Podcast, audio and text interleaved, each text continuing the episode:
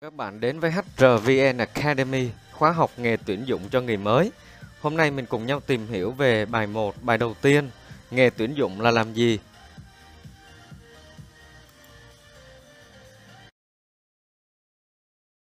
Khóa học Bài khóa học này có 4 mục tiêu. Mục tiêu thứ nhất, đó là mình phải hiểu được nghề tuyển dụng là gì. Đây là mục tiêu đầu tiên và là mục tiêu quan trọng bắt buộc bạn phải đạt được. Mục tiêu thứ hai, đó là mình phải nắm được các nhiệm vụ chính phải làm của nghề tuyển dụng. Ví dụ như là mình phải biết bước 1 làm gì nè, bước 2, bước 3, bước 4. Tổng hợp tất cả các bước, các nhiệm vụ đó chính là kết quả hoàn thành công việc của các bạn khi mình chọn nghề tuyển dụng. Mục tiêu thứ ba đó là mình sẽ đưa ra được các thắc mắc căn cứ trên kiến thức mà mình đã tìm hiểu về nghề cũng như là các nhiệm vụ mình phải làm à, để các bạn sẽ tự nghiên cứu thêm bằng tất cả các kênh có thể và mình sẽ tự trả lời nó thì như vậy các bạn sẽ nắm được kiến thức sâu hơn. Bước 4 là mình có thể tự thực hành đưa ra các tình huống à, dựa trên các nội dung lý thuyết của khóa học để mình có thêm kỹ năng thực tế khi bắt đầu nghề nghiệp của mình.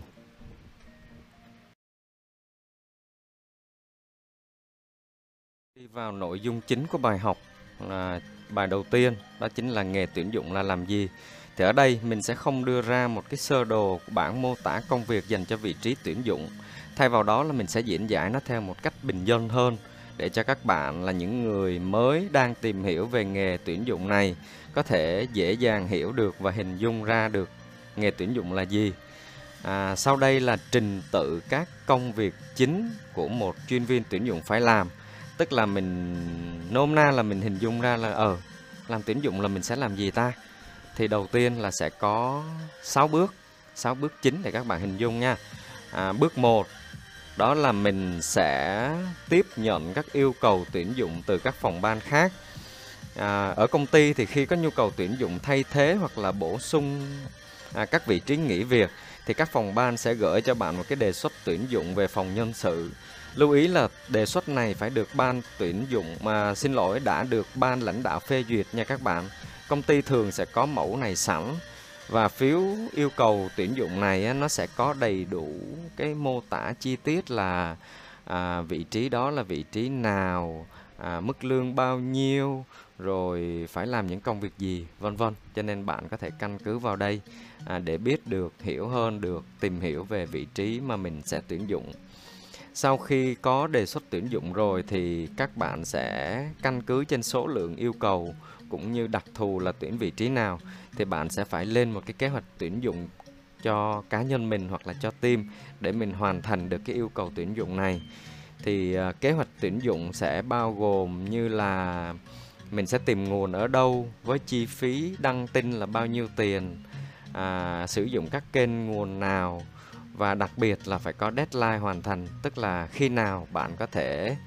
à, đưa chuyển người cho phòng ban yêu cầu để họ à, sử dụng bước thứ ba đó chính là mình sẽ phải sàng lọc ứng viên và mời phỏng vấn. Khi các bạn đăng tin tuyển dụng hoặc là tìm nguồn thì à, sẽ nhận được các apply các đăng ký ứng tuyển của các ứng viên từ khắp nơi. Thì bạn bắt đầu phải thực hiện bước là sàng lọc các CV tức là xem qua nội dung các CV à, CV ứng tuyển nào phù hợp và mình bắt đầu mời phỏng vấn. Bước 4 à, là bước mình sẽ phải phỏng vấn trực tiếp đánh giá và đề xuất mức lương cũng như là làm các thủ tục nhận việc thì ở đây đầu tiên là phỏng vấn thì tùy theo vị trí tuyển dụng việc phỏng vấn mình có thể phải bước trải qua các bước như là làm bài test phỏng vấn vòng 1, phỏng vấn vòng 2 với quản lý trực tiếp của họ. Cái này là tùy vị trí nha các bạn. À, quá trình phỏng vấn nó sẽ giúp cho bạn xác định được chính xác về năng lực cũng như là sự phù hợp của ứng viên để mình đưa ra quyết định là có tuyển dụng bạn này hay không và với mức lương bao nhiêu.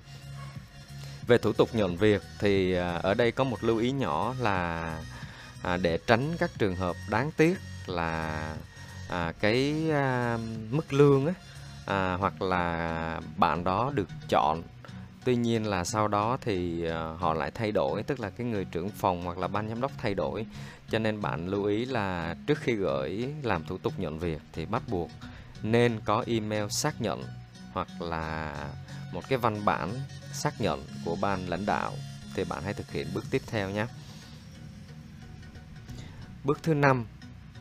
à, mình qua bước thứ năm đó chính là hội nhập nhân viên mới. Nhân viên mới ngày đầu tiên làm việc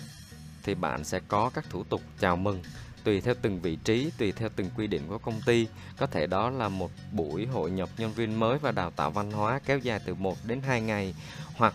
chỉ đơn giản là gặp gỡ ứng viên trong vòng 60 phút đến 2 tiếng à, để mình trao đổi lại tất cả các quy định của công ty, giờ giấc làm việc cũng như những quy định thưởng phạt, các chế độ phúc lợi khi làm việc tại đây để đảm bảo rằng là trước khi họ chính thức làm việc thì họ sẽ nắm được tất cả à, những quy định của công ty cũng như là những cái cơ hội thăng tiến và chính sách dành cho họ để họ có thể sẵn sàng bắt đầu và làm công việc tốt nhất. Bước thứ sáu đó là mình phải theo dõi đánh giá thời gian thử việc và báo cáo kết thúc hoàn thành. Thì việc theo dõi đánh giá này nó sẽ giúp cho bạn à, biết được là ứng viên có phù hợp với công việc hay không hoặc là nếu có phát sinh ứng viên nó đang thử việc tuy nhiên họ lại nghỉ thì bạn sẽ phải thay thế một ứng viên khác trong quá trình phỏng vấn thường thì mình sẽ có một cái ứng viên backup thì lúc này mình sẽ phải liên hệ với ứng viên này để mời họ nhận việc hoặc là bạn phải thực hiện lại bước tuyển dụng và bổ sung lại nhân sự phát sinh này. À, báo cáo hoàn thành thì thông thường khi kết thúc ừ, bạn có thể phải làm một cái báo cáo hoặc là tự báo cáo riêng. À, để các bạn theo dõi là qua quá trình tuyển dụng vị trí này thì mình những cái kênh nguồn nào có à, hiệu quả cao chi phí thấp à, hoặc là các cái nốt lại là mình nên lưu ý cái gì cái gì trong quá trình tuyển dụng để lần sau mà bạn có tuyển lại vị trí này á thì mình sẽ không bị vấp phải những cái lỗi hoặc là những cái uh, sai lầm cũ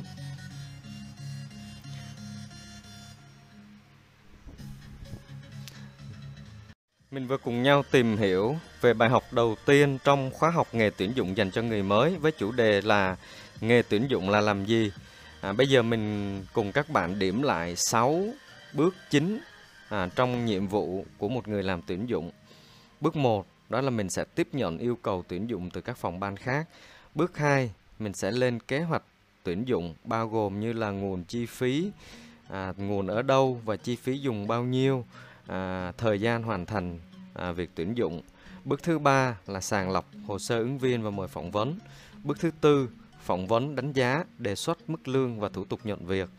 Bước thứ năm là hội nhập chào mừng nhân viên mới. Bước thứ sáu theo dõi đánh giá thử việc và hoàn thành báo cáo theo dõi cũng như là rút kinh nghiệm. Ok, tới phần mình sẽ chuẩn bị cho bài học tiếp theo. Thì trước khi bước sang bài học tiếp theo với chủ đề là các kỹ năng cần có của một người làm tuyển dụng thì các bạn nhớ hãy truy cập vào website hrvnacademy.com để đọc trước nội dung bài học. Mình khuyến nghị là bạn nên đọc từ 2 đến 3 lần. Và bước 2 là mình sẽ chờ à, bài giảng mới trên kênh của mình để mình kết hợp à, cả hai kỹ năng đó là đọc và nghe. Rồi sau đó là tự đặt câu hỏi và đưa ra các tình huống cho bản thân các bạn nhé.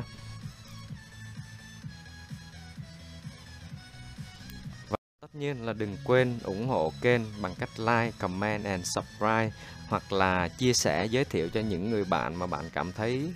à, khóa học này mang đến sự hữu ích cho bạn. Cũng như là các bạn cũng đừng ngại để lại các thắc mắc bên dưới. Mình có thể